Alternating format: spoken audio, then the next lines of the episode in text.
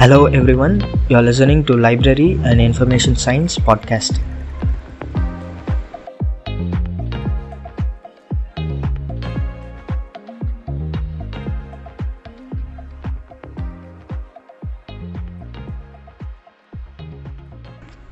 I will give a brief introduction of what is artificial intelligence.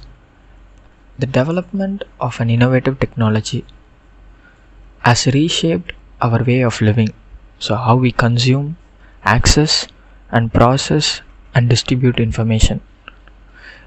In academic and research libraries, also, they are adopting this new technology, which is AI, to improve their services and their competitive advantages. Artificial intelligence has been a major force in driving the change and in this podcast, I'm going to tell you how artificial intelligence is shaping the world of libraries and researchers. Firstly, we will see about artificial narrow intelligence. So, what is artificial narrow intelligence? It is also sometimes referred as AI. Why? Because it has only narrow range of abilities. It is the only type of AI we currently have for now. Uh, say, for example, the technology that is used in facial recognition, speech recognition, and voice assistance, and even in driving cars. So, whatever technology we currently have in trend or currently available in the market is known as artificial narrow intelligence.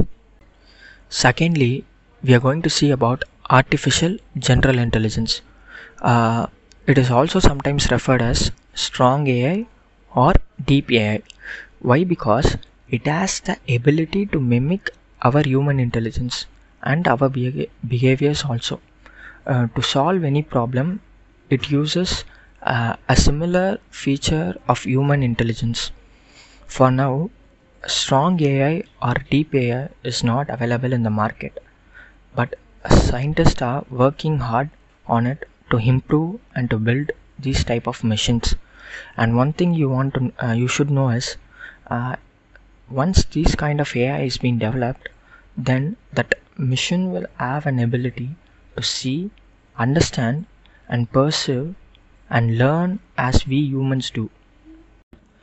Thirdly we are going to see about artificial super intelligence uh, it is an hypothetical AI that surpasses the human intelligence and its abilities.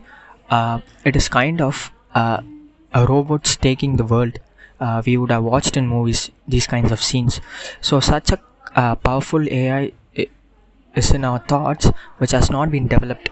But these kinds of ideas are very exciting, but their impact on humanity remains uncertain.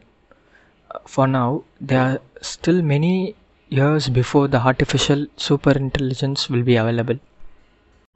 So that's all for the podcast today. Thank you so much. Thank you for listening to this episode. Catch you next time. Bye.